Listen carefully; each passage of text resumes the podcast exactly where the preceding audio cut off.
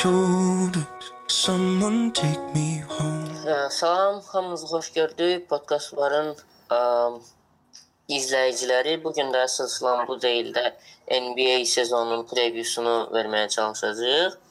Ə, Mən Fazil və ə, Fərdin, ə, Fərdi keçən həftə biz ə, Pacific Division-dan danışdıq. Bu gün Central Division-dan davam eləməyə çalışacağıq. Əsas ə, komandalar olaraq təbii ki Chicago Bulls, Pistons, Milwaukee Bucks, Pacers və Cavaliers. Ə, Təklif edirdim ki, Bullsla başlayaq, çünki keçən sezon ə, ən aşağı ə, win-lose ə, rezultla ə, bitirmişdilər sezonu 27-55 ilə. Bu sezonda bəzi ə, maraqlı gedişlər etdilər off-seasonda. Ə, Məncə bu ə, əsas olaraq Parkerə verilən, Jabari Parkerə verilən kontrakt idi.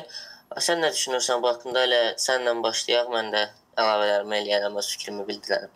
Mən də hamını salamlayıram ə, və əvvəlcə üzr istəmək istəyirəm ki, davamlılığı təmin edə bilmədik, amma çalışacağıq ki, bundan sonra davamlı olaraq bu podkastları çəkək və sizlərə təqdim edək. Ən azından hər həftə bir dənə podkast çəkməyə çalışacağıq. Baş Chicago Bulls-dan başlasaq, mənim üçün açığı sürpriz olan əsas həmlə sən dediyin kimi Parkerın belə deyək də müqavilə imzalamağıdır. Düzdür, məbləğ həddindən artıq yüksək idi. Parker kimi ötən sezonları ciddi zədə ilə baxımından məsələn oynaya bilməmiş bir oyunçu üçün çox ciddi məbləğdə 20 milyon dollar, amma yaxşı bir şey odur ki, kontraktın ikinci ili tamamilə team optiondadır. Yəni garanti deyil e, kontraktın ikinci sezonu. Ona görə də əgər bu sezon gözləntilər doğrultmasa, o müqavilədən rahatlıqla çıxa bilərlər. Amma əsas mənim üçün belə deyim, sürpriz olan e, bu oyunçunun Zach Levini saxlamaqları oldu. Çünki Zach Levin 20 milyon dəyərində oyunçu durumu ciddi bir sual işarəsidir mənim üçün hal-hazırda. Sən nə düşünürsən o barədə? Um, məncə elə m, komandanın ə, belə deyək, keçən off-seasonda Butleri cavan oyunçulara verməyi, eləcə də ə, Martanen və Lavin elə bu il komandanın yəni rəhbərliyin gələcəyə ə, yönümlü hərəkətlərinin təsdiqidir. Elə buna görə də mən ə, Jabariyə təəccüblənməsəm də, amma ə, Zaka Tərib təbii ki, təəccübləndim, amma belə baxaq da heyətdə ulduz potensiallı oyunçu yoxdur, belə deyək. Özünü təsdiqləyə biləcək, gələcəkdə All-Star e, davamlı All-Star ola biləcək bir oyunçu yoxdur. Ona görə də digər komandaların cəhdlərini belə deyək, qabaqlamaq üçün Lavini saxladılar. Məncə düzdür elədilər, çünki franchise oyunçu olmasa da düzdür. E, bir potensialı var, shootingin e, inkişaf etdirə bilər, Jabari ilə çox gözəl e, cütlüklər yarana bilər. Əgər nəzərə alsaq ki, Kristan və Markanen də var ə, heyətin belə deyək, ə, gələcəyi belə parlaq görünür, amma digər tərəfdən ə, Nvabanı verdilər və ə, Nvaba da belə gənc və necə deyək, perspektivli oyunçulardan idi. Düzdür, az dəqiqə almasına baxmayaraq, eləcə də Jerian Grantı verdilər. A, bu və əlavə bir e, belə deyək, əlavə güclənmə olmadı. Sadəcə draftdan Wendell Carteri götürdülər. Hansının ki haqqında çox böyük ə, ümidlər var. Belə deyək, Carterin böyük oyuncu olması haqqında. Carter e, center pozisiyasındakı boşluğu doldurmalı idi məncə. Məncə düz etdilər, düzgün seçim idi draftın bu nöqtələrində. Bəs səncə? Mənim açığı belə deyim də Zaklavin ilə bağlı əsas e, ümidim nə, nəyədir? Yəni kontraktı nəzərə alanda Minnesota-dakı zədələnməmişdən öncəki oyunlarında həmin sezonda yəni şutinqini çox yaxşı inkişaf etdirmişdi. 40%-ə yaxın bir e, belə deyim də dəqiqliklə üçlük atırdı və o çox yaxşı bir rəqəm idi. Və qaydana sonra keçən sezon heç də pis oynamadı, amma sən də dediyin kimi belə deyim də böyük bir məbləğ e, maaş boşluğu var. Bu maaş boşluğunu kiməsə verməlidirlər. Və Chicago Bulls məncə e, hələ də düşünür ki, indiki mərhələdə belə deyim də o nə win now situation'dır, nə də ki rebuildingdir, rebuildingdə, rebuilding prosesində deyə məncə o müqaviləni vermə məcburiyyətinə qaldılar açığı. Kimisə saxlaya bilsinlər deyə heyətdə. Carterlə bağlı Carter məncə e, Laurie Markkanenin ən e, böyük mənfi cəhət olan müdafiə e, ayıblarının üstünü örtə bilər, amma nə dərəcədə bunu belə deyək də NBA-də həm NBA fizikində olan, həm də NBA təcrübəsində olan oyunçulara qarşı elə biləcək o böyük sualdır. Əgər ə, Markkanen və Parker ə, Parker deyirəm, Wendell Carter və ə, Markkanen ikisi uğurlu bir duo yarada bilsələr, düşünürəm ki, bir neçə ildən sonra biz təzədən Bulls-u və yanına bir neçə qard rotasiyasına yaxşı oyunçular verə bilsələr, biz Bullsu yenidən play-off yarışına görə biləcəyik.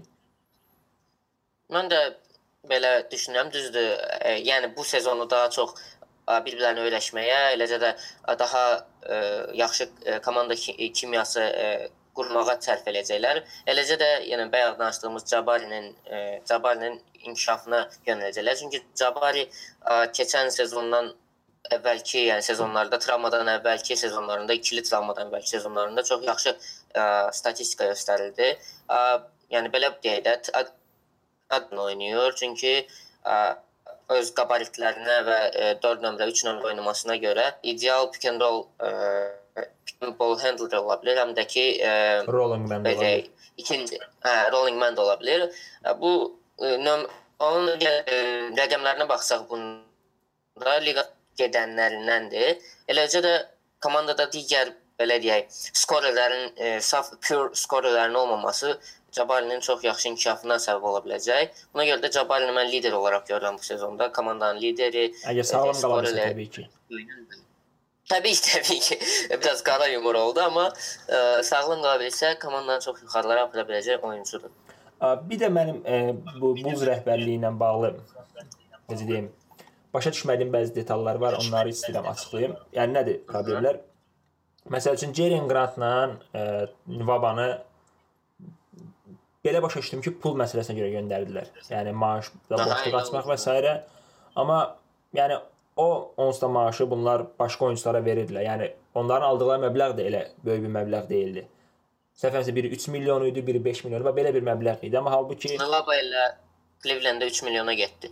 Yəni daha böyük məbləğləri məsəl üçün onlar başqa oyunçuya, məsəl üçün Christian Felicio səfəmsə illik 9 milyon ödəyirlər, Raşka 11 milyon ödəyirlər. Yəni belə problemlər var açığı.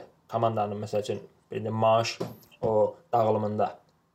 Amma yəni bəzi yerlərdə məsəl üçün o oyunçular sizə lazım ola bilərdi. Gələcəkdə məsələn komandanın heyətinə qalıb bir rolman ola bilərdilər. Nəinki bu digər oyunçular. Təbii ki. Təbii ki. Over-under məsələsindən sizə biraz danışaq.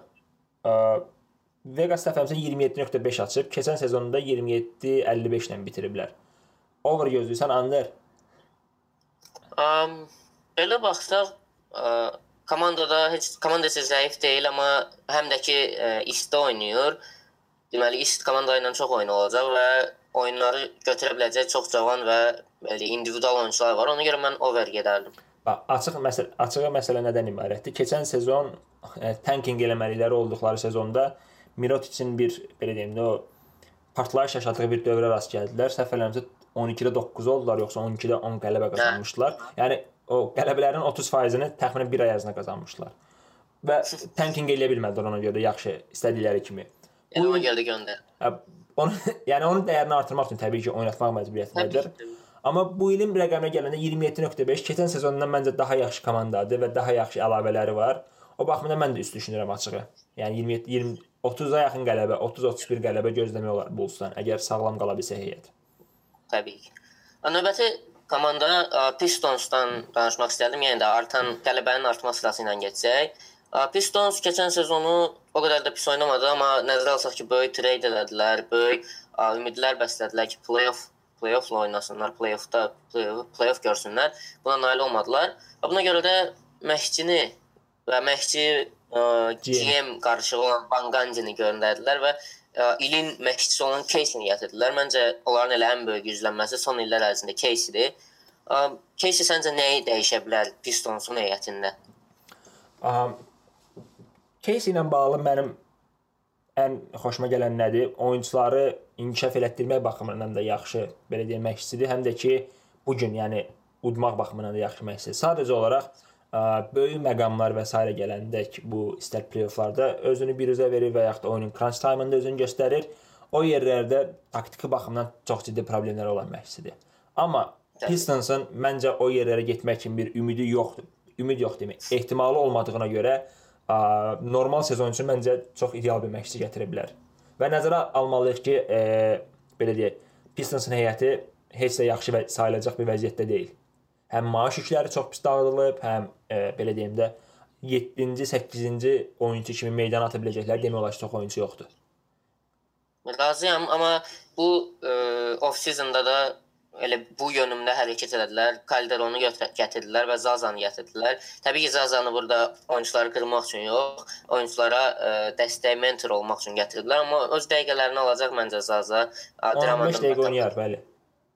15 dəqiqə hə, görəcək, öz e, xallarını, reboundlarını götürəcək. Xa- Komandaya böyük xeyir ola biləcək. Bu da ki, keçən sezon bir neçə oyunda sırf belə kiçik çatışmamazlıqlara görə məncə Detroit uduzmuşdu bəzi oyunları. Elə ona görə də bu il məncə play-offa belə e, düşə bilərlər. Easton belə a, gücünü nəzərə alsa və komandanın da belə deyək, taktika və strategiya baxımından güclənməsini nəzərə alsaq, məncə komanda play-offa qədər gedə biləcək. Ə, Mən əslində Detroitlə bağlı narahat edən məsələ nədir? Keçən dəfə bir ə, videoda, doğrusu bir məqalədə çox yaxşı bir definition görmüşdüm, izah görmüşdüm Pistonsla bağlı. No man's land deyə, deyə vermişdilər. Yəni nə ə, tanking eləmək üçün ideal vəziyyətdədir, nə free agent çəkə bilmək üçün ideal vəziyyətdədir, nə gələcəyə yatırım etmək üçün ideal vəziyyətdədir, nə də bu gün udmaq üçün ideal vəziyyətdədir. Yəni klub nə edəcəyini bilmir. Bir neçə il bundan əvvəl Bucks həmin vəziyyətdə idi.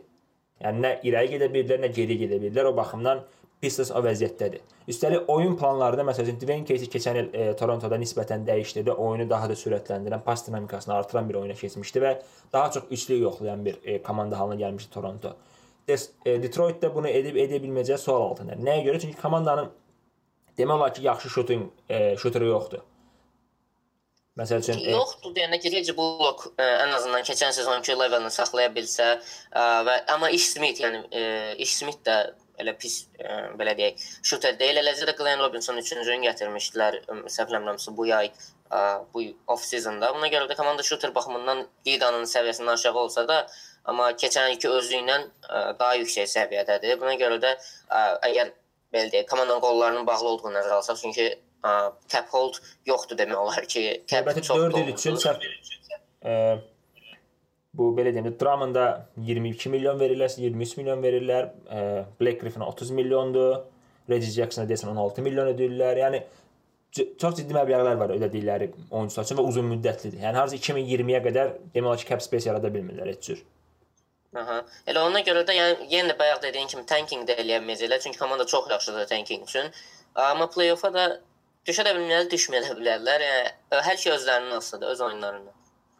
Yəni belə deyim də müdafiələrini istədikləri səviyyəyə, yəni Casey müdafiədə heç məşqçi deyil. Əgər istədikləri səviyyəyə çəkə bilsələr müdafiələrini, sırf o baxımdan elə özlərini play-off ata bilərlər. Yəni Təbii ki. 6-8-ci sıra arası bir play-off görə bilərlər. Təbii ki. Over-underda 37.5 veriblər. Keçən sezon 39 qələbə qazanmışdılar. Mən düşünmürəm ki, keçən sezondan daha pis olacaq e, Pistons.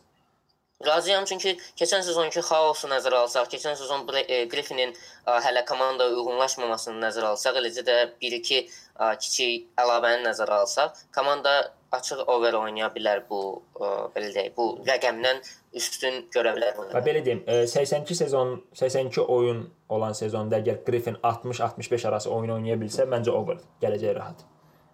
Yəni əs əsas məsələ orada Griffinin e, varlığındadır. Yəni meydanda olmağındadır. Təbii ki. Növbəti komanda ilə gedək. Bu Bucks-dır, Milwaukee Bucks. Bayaq da haqqında biraz bənzət Detroit bənzətdiyimiz bir komanda Bucks. Keçən sezon play-offa getdilər. Keçən sezon play-offda düzdür, çox yaxşı göstərə bilmədilər özlərini, amma bu heç də onların zəifliyinə yox, Bostonun daha yaxşı oyun göstərməyindən idi. Bu off-seasonda isə o qədər də böyük belə deyək, move-lar olmadı. Sadəcə e, daha da ətbəcə bir məşqçi gətirdilər. Budenholzeri gətirdilər Atlantadan, hansı ki, neçə sezonda stabil ə, stabilliyi qoruya bilir, amma komandanın ə, belə deyək, səviyyəsinin aşağı olmasını nəzərə alsaq da, Budenholzeri gətirdilər, amma Yanisdən razılaşmamışdılar. Belə deyək, komandaların franchise oyunçularla bir yerdə qərar qəbul etməsinin fonunda bu çox riskli addım idi. Amma e, belə xəbərlər oxudum ki, onların münasibəti o qədər də pis deyil və böyük hədəflər var qarşısında. Səncə bu hədəflər nə ola bilər? Məncə mən individual olaraq Yanis artıq MVP-də ən azından ilk üçlüyə girməyə hədəfləyir bu sezon. Nəzərə alsaq ki, LeBronun gedişi artıq Lakers-a gedib, e, Lakers-ın sıralamada neçənci olub olmaması onun MVP səsinə təsir edəcək. Houston-da artıq məncə Harden MVP belə deyim də MVP ar- arxasında düşmək düşməkdənsə özünü postsezon üçün qoruyub saxlayacaq və digər oyunçulara nisbətən şanslarının az olduğu bir dövrdə Yanis özünün MVP-liyi üçün mübarizə aparacaq. digər tərəfdən e, Budenholzerin gəlişi nəyə yaxşıdır? E, bu belə deyim də Budenholzer eləmirəmsə əvvəl Popovicin assistant koçu olub. Səhv eləmirəmsə və Olub, olub. Ha, onun belə deyim də bugünkü müasir NBA-in e, xarakterini müəyyən edən oyun tərzinin bu pace and space-i yaradan əsas adamlardan biridir bu Popovic. Və Budenholzer e, Golden State-in ilk parladığı sezonda yəni belə deyim də e, 65 qalibiyyət almışlar yoxsa 67 qalibiyyət almışlar. 60, 67 qalibiyyət almışdılar həmin il Golden State. 61 qalibiyyət səhv eləmirəmsə Atlanta almışdı həmin il istə və e, Aha. konfransı birinci bitirmişdi. Yəni oyun belə deyim də o visionunun necə olduğunu bu açıq-aşkar göstərir bizə. Daha sürətli oyun, ball sharingin çox yüksək olduğu oyun və belə deyək, e, shootingin çox ön plana çəkildiyi oyun. İndi problem ordadır ki, heyət buna əl verirmi yoxsa yox. Yəni əsas Bucks-la bağlı problem məncə burdan elə irəli gəlir. Amma nəzərə alsaq ki, bu John Holzer tək özü gəlmədi, öz ə, ştabını da gətirmişdi. Danışıq ki, o ştabla Tig yeni e, səviyyəyə çıxmışdı şutingdə, keçən il Prince yeni səviyyəyə çıxmışdı şutingdə. Bu ildə ə, sırf komandadakı e, belə deyək, Yanisin e, şuterlik səviyyəsini nəzərə alsaq çox e, Ürək insan aşağıdır. E, belə overall Hə, onu develop eləyəcəklər biraz, shootingini artıracaqlar və ən azından ə, harca 5-6 daha çox qələbə qazana biləcəklər. Və nəzərə alsaq ki, keçən il ə, Kidin ə, qovulmasından sonra, e, qovulması deməyə də, get yollarını ayırmasından sonra Bledsoe və Middleton ə, öz ə, deməli öz ə, üç xallı atışlarını gücləndirmişdilər. Hətta Middleton 40-45%-ə qədər ə, gəlmişdi. Yəni istə hər oyun 2 məncə 2 2 .5 ə, try eləyirdi və bunların 33%-i e, irəliləyirdi. E, üç o- uğurlu olurdu. Ə, bu sezon da əgər e, nəzərə alsaq ki, Brook Lopez kimi ə, Brook Lopez kimi oyunçu gəlib hansı ki spacing yarada bilər, hansı ki həm e, həm üçlükdə, həm də paintdə oynaya bilər. Bunu nəzərə alsaq, yəni üçün e, daha çox e, imkan olacaq ki, özünə e, eləyək, an yaratsın, özünə e, xal qazanmaq anları yaratsın və imkanları yaratsın. E, həmçinin Brookun üç xallı atışlarının da çox yaxşı olduğunu e, nəzərə alsaq, Brook Lopez komandanın a, bu yay e, Məşqçi ilə e, bərabər ən yaxşı güclənməsidir və bu komandanı play-offa daşıya biləcək. Play-offda daha e, yüksək e, yerlərə daşıya biləcək oyunçulardan biridir. Eləcə də İlyasova. Bayaq özün sən də şuterlərdən danışdın. İndi də ə, biz komandanın off-seasonda şuterlərin ə, artırılması və heyətə şuterlərin əlavə olunması ə, muvlarını görürük. Səncə bu komandada ə, belə deyək də komandanın başa düşməsidirmi artıq basketbol 3 xallıq nə inkişaf eləyir və komanda ə, kidlə çox da uzağa gedə bilməyəcəkdir. Açığı kidlə uzağa gedə bilməyəcəyini bu bəzi oyunlarda gördük ya bu Dəlisov həmlələri məsəl üçün 4 xal qabaqda olduqları halda səhv eləmirəmsə faul elətdirdilər, elətdirirdi, Aha. nə bilim bəzi anlarda səhv qərarlar verirdi. Yəni orada görmüşlər ki, artıq kidlə ə, bu komandanın perspektivi heç də yüksək deyil. Oyunçuların əlavə edilməsinə gələndə mənim əsas e, diqqətimi cəlb edən bu e, Match Madness Final Four-unda Villanova-nın oyunçusu var idi. DiVincenzo. Dante DiVincenzo. Evet, DiVincenzo. Həmin oyunlarda mən sonradan highlightslarına baxa bildim. Qan eləyirdi nə baxımdan çox yaxşı şuter idi və onu draftda onu draftdan seçdilər ki, qard rotasiyasındakı shooting potensialının artışına. Çünki Bledsoe keçən il Phoenix-dən e, trade olunandan sonra e, gözlənilən səviyyəni də özünü doğrulda bilmədi nə, nə baxımdan e, xüsusilə bu shooting məsələsində. Yəni oyun qurmaqda, defensdə ciddi problemləri olmasa da shooting baxımından əziyyət çəkirdilər qard rotasiyasında.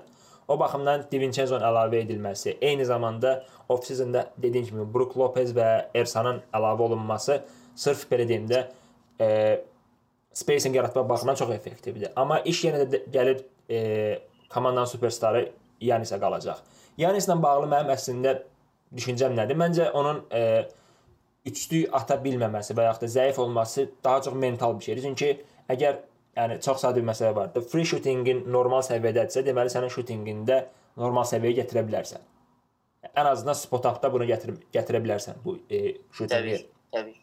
Amma məncə e, o daha çox belə deyim də drive-lara üstünlük verir və e, bəzi oyunlarda görmüşdün, hiss eləmişdin yoxsa yox, komandalar bilərəkdən ona space imkanı verirlər ki, şut etməsin, amma bilirlər ki, ata bilməyəcək. ata bilmir, amma digər Hə. tərəfdən bu rəqiblər üçün çox ciddi problem yaradır. Çünki birinci addımı Yanis atandan sonra onu demək olar ki, dayandırmaq mümkün deyil. Hə, O baxımdan yəni Mənə iki cür iki cür təhdidi var. Həm şutinqi inkişaf etdirsə bir təhdiddir, həm də drive etsə tamamilə başqa cür bir təhdiddir. Yəni düzdür. Yanisin ik- bir neçə inkişaf yolu var qabağında. Hansı ki onu komandanın liqanın Jamesdən sonrakı ə, yeganə dominatoru eləyə bilər. O özü artıq seçməlidir. O şutinqini artırmalıdır, yaxud da ki əlində olan ə, belə deyək, bacarıqlarını mükəmməl səviyyəyə çatdırmalıdır. Elə düz ə, vurğuladın ki, o MVP ə, MVP ə, kandidatları arasında ən belə deyək parlaq oyunçulardan biridir və bu sezon ideal ə, belə deyək sezondur ki, Yanis MVP-ni götürsün. Çünki ə, iş çox təmizdir. Komandanı top 2-yə belə deyək, top 3-ə salsa və də playoff ə, bir rəqib olsalar MVP-ni verə bilərlər. Nəzərə alsaq ki, keçən il Harden almışdı bu, bu mükafatı, amma elə də ə, parlaq oyun göstərməmişdi regular seasonda. Digər tərəfdən Yanisin ə, belə deyək, Yanis komandada tək deyil, Yanisin ə, çox ə, belə deyək yaxşı belə Batman'in yanında Robin olduğu kimi Yanisin yanında da məncə Chris Middleton var. Chris Middleton komandanın məncə döyünən ürəyidir. Çünki Yanis xal qazana bilmədiyi yerlərdə Middleton idi xal qazanan və sezonun da çox belə stabil keçmişdi. Çünki sezon boyu onun ə, belə deyək field goalu 47 idi, 3 xallı 39 və ə, free throw 92 idi. Bu belə deyək Grossmeister rəqəmlərinə yaxındır. Çünki ə, elit klub 50-40-90 klubuna çox yaxınlaşmışdı Middleton. Amma yenə də heç kim Middletonu çox da ciddiyə almır. Belə deyək, çox sakit olduğu üçün, bəlkə də sosial şəbəkələr dövrü olduğu üçün indi Embiid-i görürük, Wall görürük necə aparırlar. Middleton kimi oyunçunun sakit qalması onu çox belə deyək, nəzərə çarpmayan bir oyunçu edir və komandalar onu çox da ə, qorumurlar. Elə götürək Bostondan seriyanı, o, o cür dəlicəsinə bir buzzer atmışdı, amma heç kim onu qard eləmirdi orada. Belə deyək də sözümü nəyə gətirirəm? Komandanın shooting guard baxımından problemi yoxdur. Tək problem guard ə, pozisiyasıdır. Hansının ki, Bledsoe və ə, belə deyək, Bledsoe-ya etibar eləyiblər və Ble- Bledsoe da ə, əgər özü ə, qərar versə ki, öz ə, belə deyək, psixolo psixoloji baxımdan qərar versə ə, ki, o ideal müdafiəçidir, həm də şuterdir, hər şey yaxşı olacaq. Belə yəni, yenə də Bostondan seriyaya qayıdırıq. Həmin seriyada Bledsoe Rozier'ə cəmi 46% e, shooting verildi ki, on, e, o Bledsoe'nun üstündən cəmi 46% e, shooting eləyə bilirdi. Amma Terry'nin sözləri onu psixoloji olaraq sındırmışdı və buna görə də Bledsoe özünü çox pis cəhətdən göstərdi və buna görə də komandaya hazırda pis yanaşırlar. Hə, bütün bunları deməyin onu demək istəyirəm ki, komanda ə, ə, çempionluq ə, çempionu olmağa ideal namizəddir və mən onları elə bir namizəd kimi görürəm.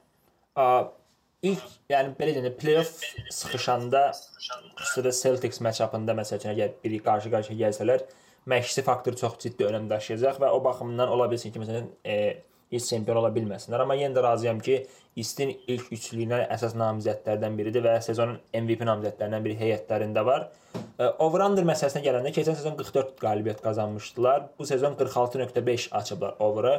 Mən əlavələri və heyətin yaxşılaşdırması və məşqçinin gəlişini nəzərə alıb mən over deyirəm. Yəni mən onlardan 50-55 qalibiyyət arası gözləyirəm. Razıyam, tamamilə razıyam. Çünki belə deyək, Budenholzer e, bu baxımdan çox təcrübəli məşqçidir. Sezonun ə, ağır vəziyyətlər, ağır anlarında çox ideal ə, qərarlar verə biləcək və mən də overlə ə, getmək istərdim komandaya. Ə, növbəti haqqında danışacağımız isə ki, sensasiyası olmuş, belə deyək, çox ə, çox ekspertləri təəccübləndirmiş Pacers-dir. Pacers keçən sezon olay belə deyək, ə, zibilliklərin içindən tapdıqları bir gül kimi idi. Hansı ki, heç kimin inanmadığı Oladipo gəldi, çox gözəl nətandanı çox yüksəklərə daşıya bildi. Səncə Oladipo bu ə, belə deyək, səviyyəni qoruya biləcəkmi yoxsa yox? A, Oladipo treydindən sonra, daha doğrusu belə deyim, Paul George treydindən sonra mən də komandanın tanking üçün mübariz ən azından playoffun playoff xaricinə qalacağını və sezon sonuna doğru tanking edəcəyini düşünürəm, amma mən tamamilə yanıltdılar. Xüsusilə də Oladipo ə, nə Orlandoda, nə də Oklahomada belə bir işıq verməmişdi ki, bu qədər potensiala sahibdir, amma tamamilə yeni bir oyunçu kimi özünü tanıda bildi. Bu davamlılıq məsələsinə gəldikdə mən düşünürəm ki, bu ildə eyni səviyyəni qoruyub saxlaya bilər məncə. Çünki belə deyim, keçən il etdiyi işlər, yəni kiçiltmə məqsədi demirəm, heç də e, əl çatmaz bir rəqəmlər deyildi. Həm belə deyim də, həm e, oyun hesabına çıxan xal, həm onun atdığı effektivliyi, şutinq effektivliyi, yəni bunları məncə e, qoruyub saxlaya bilər. Ən azından e, Kane timsalında, Oladipo'nun timsalında biz bunu görə bilərik. Amma keçən il e, oyun sıxışdığı hallarda, yəni Oladipo'nun çox əlinə baxdıqları vəziyyətlərdə Pacers üçün işlər heç də yaxşı getmirdi. O baxımdan əgər Pacers o keçən ilki uğurunu qoruyub saxlayıb saxlaya bilməyəcəyi məncə komandanın digər oyunçularından çox daha asılıdır nəinki Oladipo'dan. Razıyam, tamamilə razıyam. Bəlkə keçən il ə, Lensin də öz belə deyək, komandaya qatqısını görürdü.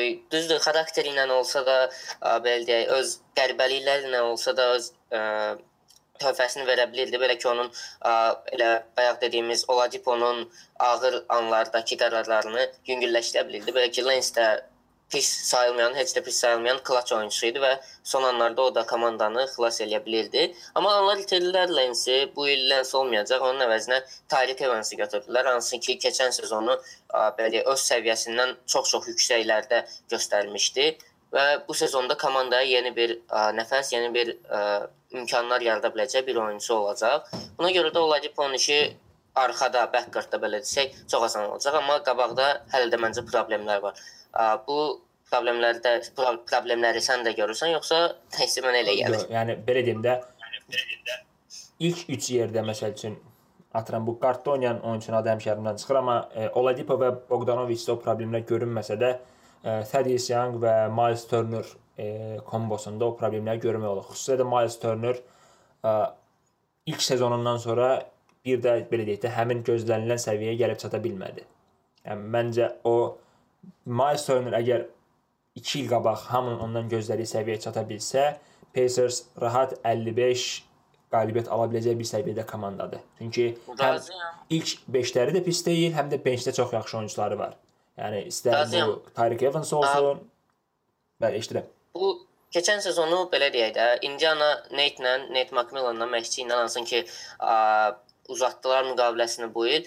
E, Nate-lə çox gözəl ə, müdafiə basketbol göstərildi. Onlar hətta e, komandalarda belə deyək, NBA rankinqlərində ilk 5-likdə idilər e, buraxılan xallara görə.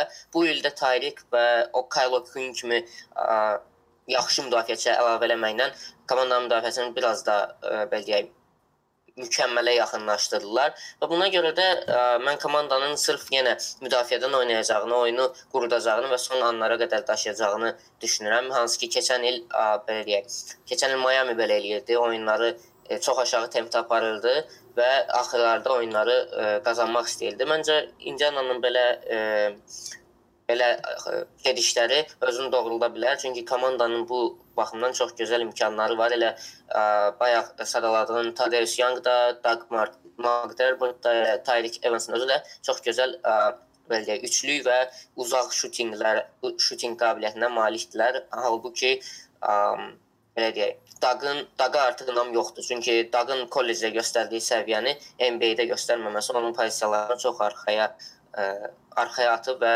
komanda ona çox da güvənməyə bilər. Amma e, draftda məsələn pis oyunçu qard rotasiyasında pis oyunçu seçməmişdilər.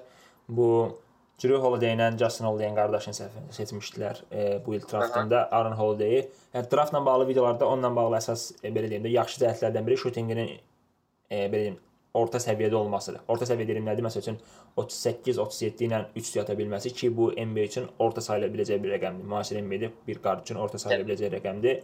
Əgər e, benchdən e, davamlı olaraq həm e, oyun, həm də xal dəstəyi ala bilsələr, keçən ilki uğurlarını tək təkrarlaya bilərlər. Çünki e, e, bəzi oyunlarda bunu xüsusi hiss etmək olur. Məsəl üçün e, Oladipo'nun isinə bilmədiyi, oyunları isinə bilmədiyi hallar olurdu və yaxud da ə, rəqib müdafiələrin onun üzərinə ciddi fokuslandığı hallar olurdu ki, biz oyunun ilişdi, ilişdiyini görürük. Eləmirəmsə Cleveland e, belə deyək də play-offunda bəzi oyunlarda Bogdanovic çox ciddi fərq yaradırdı. Yəni 5-6 üçlük ataraq komandanın oyun içində tuta bilirdi, amma digər tərəfdən dəstək gəlmədiyi halda Oladipo və Bogdanovicdən əlavə dəstək olmadığı halda birinci turda məsəl üçün Cleveland-ə məğlub olub e, evə gedə bilirdilər.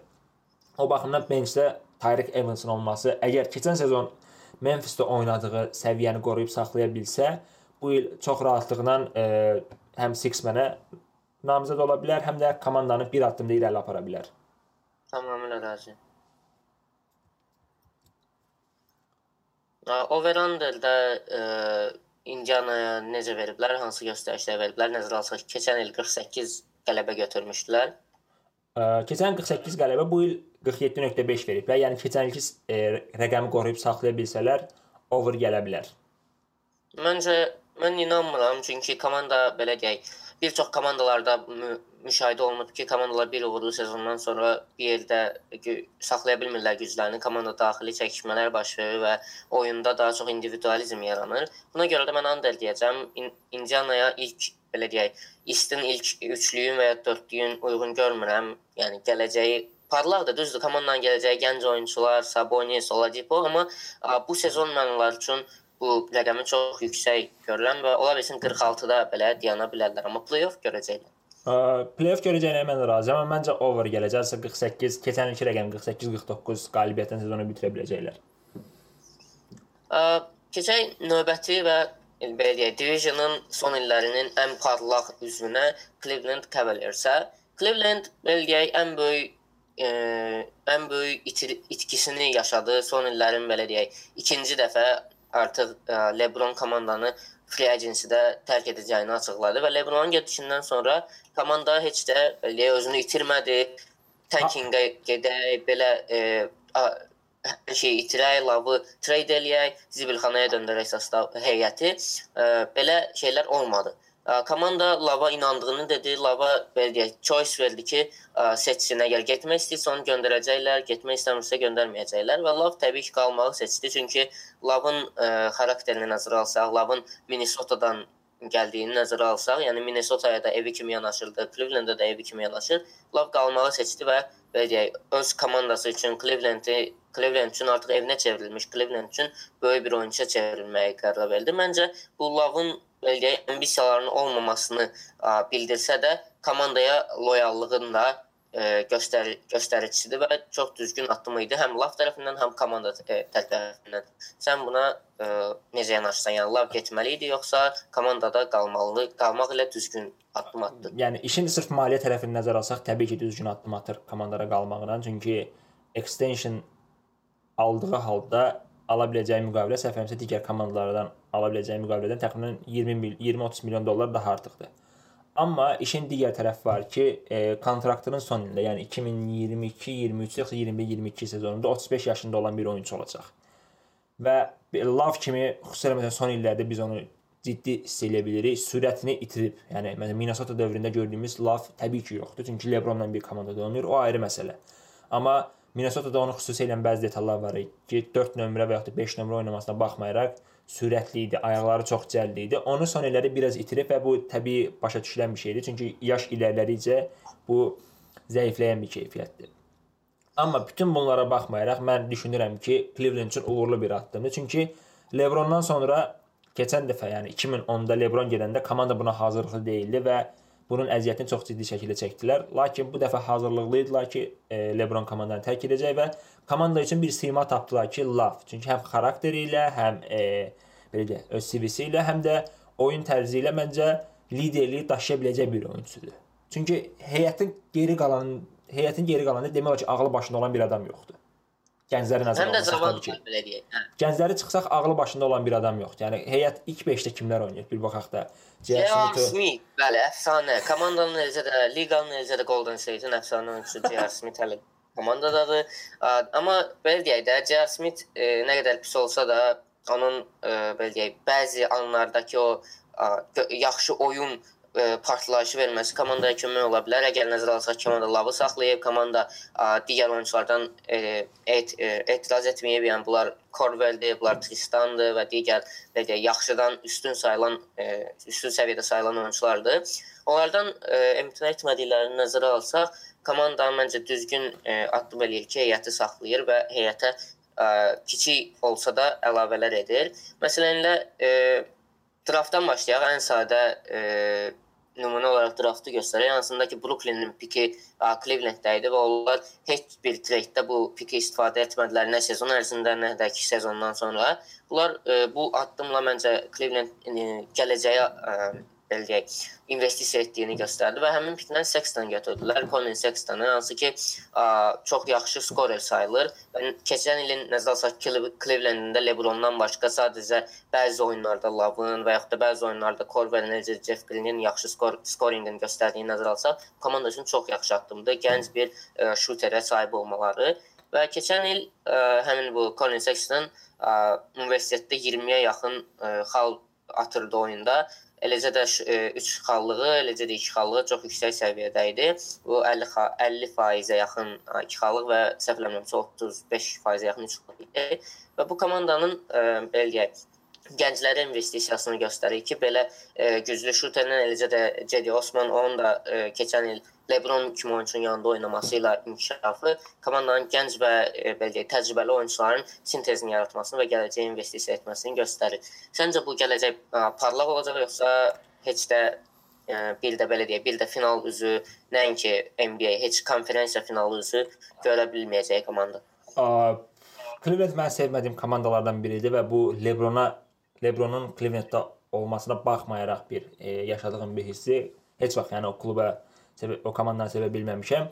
Gələcəyin parlaq olması 2020-dən sonra parlaqlaşa bilər. Nəyə görə? Çünki 2020-yə qədər məsələn bu sezon George Hill-lə müqavilələri var, J.R. Smith-lə müqavilələri var. E, bunun əlavə e, Jordan Clarkson və Kevin Love-la uzun e, və Tristan Thompson-la uzun uzun müddətli böyük həcmli müqavilələri var. 2000 bu sezonun sonundan etibarən gələn sezonla dakı e, George Hill və J.R. Smith müqavilələri, yəni nisbətən belə deyək dəqiqdir, yəni qarantiyalıdır. Yəni kiçik məbləğ ödəyəcəklər.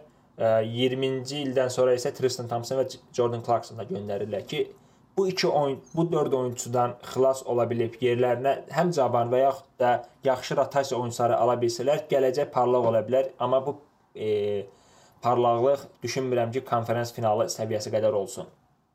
Razıyam, razıyam. Çünki ə, əllərindəki gənc oyunçuları nəzərə alsaq, bu belə deyək də, nə Colin Sexton Kyrie olacaq, nə Nwaba ə, artıq bir ə, belə deyək, Griffin səviyyəsinə qalxa biləcək bir oyunçu deyil, amma Nwabanın belə deyək, yaşının o qədər də çox olması, çox olmaması NBA səviyyəsi üçün 24 yaş var deyəsən, e, o qədər də çox olmaması komandaya e, müsbət cəhətdir. Çünki adamlar e, komanda istəsə gənc heyətlə də çıxa bilər və bu heç də keyfiyyətə təsir eləməyəcək. Çünki e, komandanın həm e, belə deyək, gəncləri həm də təcrübəli oyunçular üçün Tyron Lue-nun eyni taktikası olacaq hansı ki düzdür keçən e, mövsümlərdə çox deyildi çünki ə, ekspertlər eləcə də ə, e, şərhçilər deyirlər ki, komandanın məşqçisi də GM də LeBrondur və bu ə, öz oyuna da öz təsirini göstərir. Amma mən belə düşünmürəm çünki elə Nvabanı götürsək, Nvaba hər tərəfli ə, hər tərəfli oyunçu olmasa da ə, ən azından xalını və reboundunu götürəcək və Tristana reboundlarda çox böyük kömək eləyəcək. Hansı ki bu rebound sayəsi keçən il komandaya çox böyük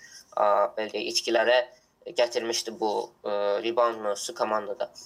Ə, e, mənim fikrimcə komandanın ə, e, belə deyək, gələn sezon üçün komanda komanda nəyə nail olacaq? Komanda məncə play-offa 8 və 7-ci, belə deyək, hətta 6 və 5-dən də girə bilər. Düzdür, home ə, üstünlüyü olmayacaq, amma play-offa girməlidirlər belə heyətlə və istin zəifliyini nəzərə alsaq.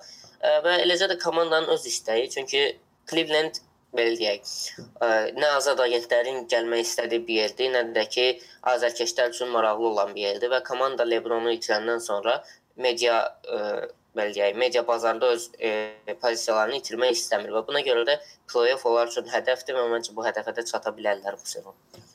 Mən açığı düşünmürəm ki, play-off onlar üçün bir e, əl çatan hədəf olsun. Çünki e, komandanın önündə iki yol var. Ya bu il play-off hədəfləməlidirlər və gənclərin belə deyək də inkişafını tamamilə kənara qoymalıdırlar, çünki əllərində LeBron yoxdur. Və yaxud da gənclərin inkişafına yön verməlidirlər və yaxud onu hədəfləməlidirlər. Bu isə o deməkdir ki, Cedini, Colin Sextonu, nə bilim, e, Jordan Clarksonu, Zizici və yaxud da bu digər oyunçuları daha çox, Nvabanı daha çox oynatmalı olsunlar. Əgər e, yəni mənim şəxsi fikrimcə hansı yol seçmələrindən asılı olmayaraq play-offa girə bilməyəcəklər. Çünki Keçən il e, LeBron bir ayı səhvəmsə yanvar ayını biraz zəif oynadı. Komanda heç bir şey edə bilmədi həmin ay ərzində. Razı. Yəni o ayda LeBronun meydanda olmaq olmamağını qoyuram bir qırağa. Zəif oynamağı komandanın e, belə deyək də öz rekorduna mənfi təsir gö göstərə bildi. O baxımdan düşünürəm ki, Bilirsən- bu il yəni play-off xaricində qalacaqlar. Bilirsən o həm də komandanın psixoloji olaraq bir zəifliyi idi Təbii ki, ki. e, onlar LeBrona çox e, belə deyək, inanırdılar, deyirdilər ki, nəsə alınmasa LeBron edəcək, amma bu il görürlər ki, LeBron yoxdur və heyətdə LeBron gücündə oyunçu yoxdur. Buna görə də komanda e, daha çox belə deyək, lazım olsa individual e, bacarıqlara, hansı ki mən Jordan Clarkson-da bunu görürəm, eləcə də Colin Sexton da individual olaraq oyunları öz bellərində daşımaqlara nail ola bilərlər. Eləcə də ta- belə deyək, komanda daxili e, duet və yaxud da 3 nəfərin belə öz aralarında yaxşı başa düşməsinə yönəlməlidirlər. Hansı ki, komandanı a, ideal bir komandaya, ideal bir yaxın 2-3 ildə ideal bir komandaya döndərə biləcək. Ə, Mənim əslində xoşuma gələn bəzi həmlələri var. Onlardan biri də bu Rodney Hood-u komandada saxlamaqları oldu. Özü kiçik bir məbləğ. Səhvimsə 5 yoxsa 4 milyon bir məbləğ ödəyib komandada 4 saxladılar. milyon amma 1 illik Bir müqavilə. illik Çünki müqavilə. bu kvalifikasiya Hə. e, təklifini qəbul elədi Hood deyəsən. Hə, yəni məncə e, yaxşı həmlədir. Düşünürəm ki, e, ehtiyacları olacaq buna gələcəkdə. Yəni Rodney Hood-un çünki skorinqi məncə kifayət qədər yaxşıdır. Baxmayaraq ki, keçən sezonun ikinci hissəsində bunu tamamilə doğrulda bilməmişdi.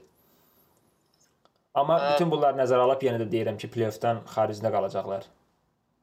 Overall məsələsinə gələndə isə ə, keçən il Cleveland 50 qələbə götürmüşdü. Hansı ki, deyək, həmin qələbələrin e, 80 85% LeBrona görə idi. Bu il isə ə, biraz 30.5 fərqli olacaq məncə. 30.5, Neçə? 30.5. Ə, 30.5 səviyyəsini məncə komanda ə, qoruya biləcək belə deyək. 30.5-dən aşağı düşəcək qədər pis deyil heyət. Yəni əgər hədəf tanking olmasa, komanda bu ə, ə, sətti belə deyək, ə, çox-çox yüksəlilə keçə bilər. Ona görə də mən over deyəcəyəm. Ə, Kevin Love-da əgər ciddi bir zədə olmasa, çünki çünki hər sezonda onda bir hər hansı bir problem olub. Keçən sezonda əlində problem olmuşdu. Ciddi bir zədə olmasa mən də 30-dan yuxarı, 30.5-dən yuxarı, təxminən 36-38 arası bir qələbət gözləyirəm. Yox əgər Kevin Love zədələnsə, uzun müddətli bu zədə olsa, böyük ehtimalla tanking yolunu seçəcəklər. Razıyam, razıyam. Belə deyək, bu günlük də ə, NBA haqqında olan previewumuzun ə, ikinci və ə, ikinci və Central Division ə, haqqında olan ə, bölümünü sonlandırdıq və komanda haqqında fikrimizi bildirdik. Ümid edirik ki, sizlə tez-tez görüşə biləcəyik və gələn həftələrdə digər previewları ə, sizə çatdıra biləcəyik. Bu günlük bu qədər. Komanda haqqında ümid edirəm ki, fikirlərimiz xoşunuza gəldi və siz də öz fikirlərinizi bizə bildirə bilərsiniz. Sağ olun. Sağ olun, görüşərik.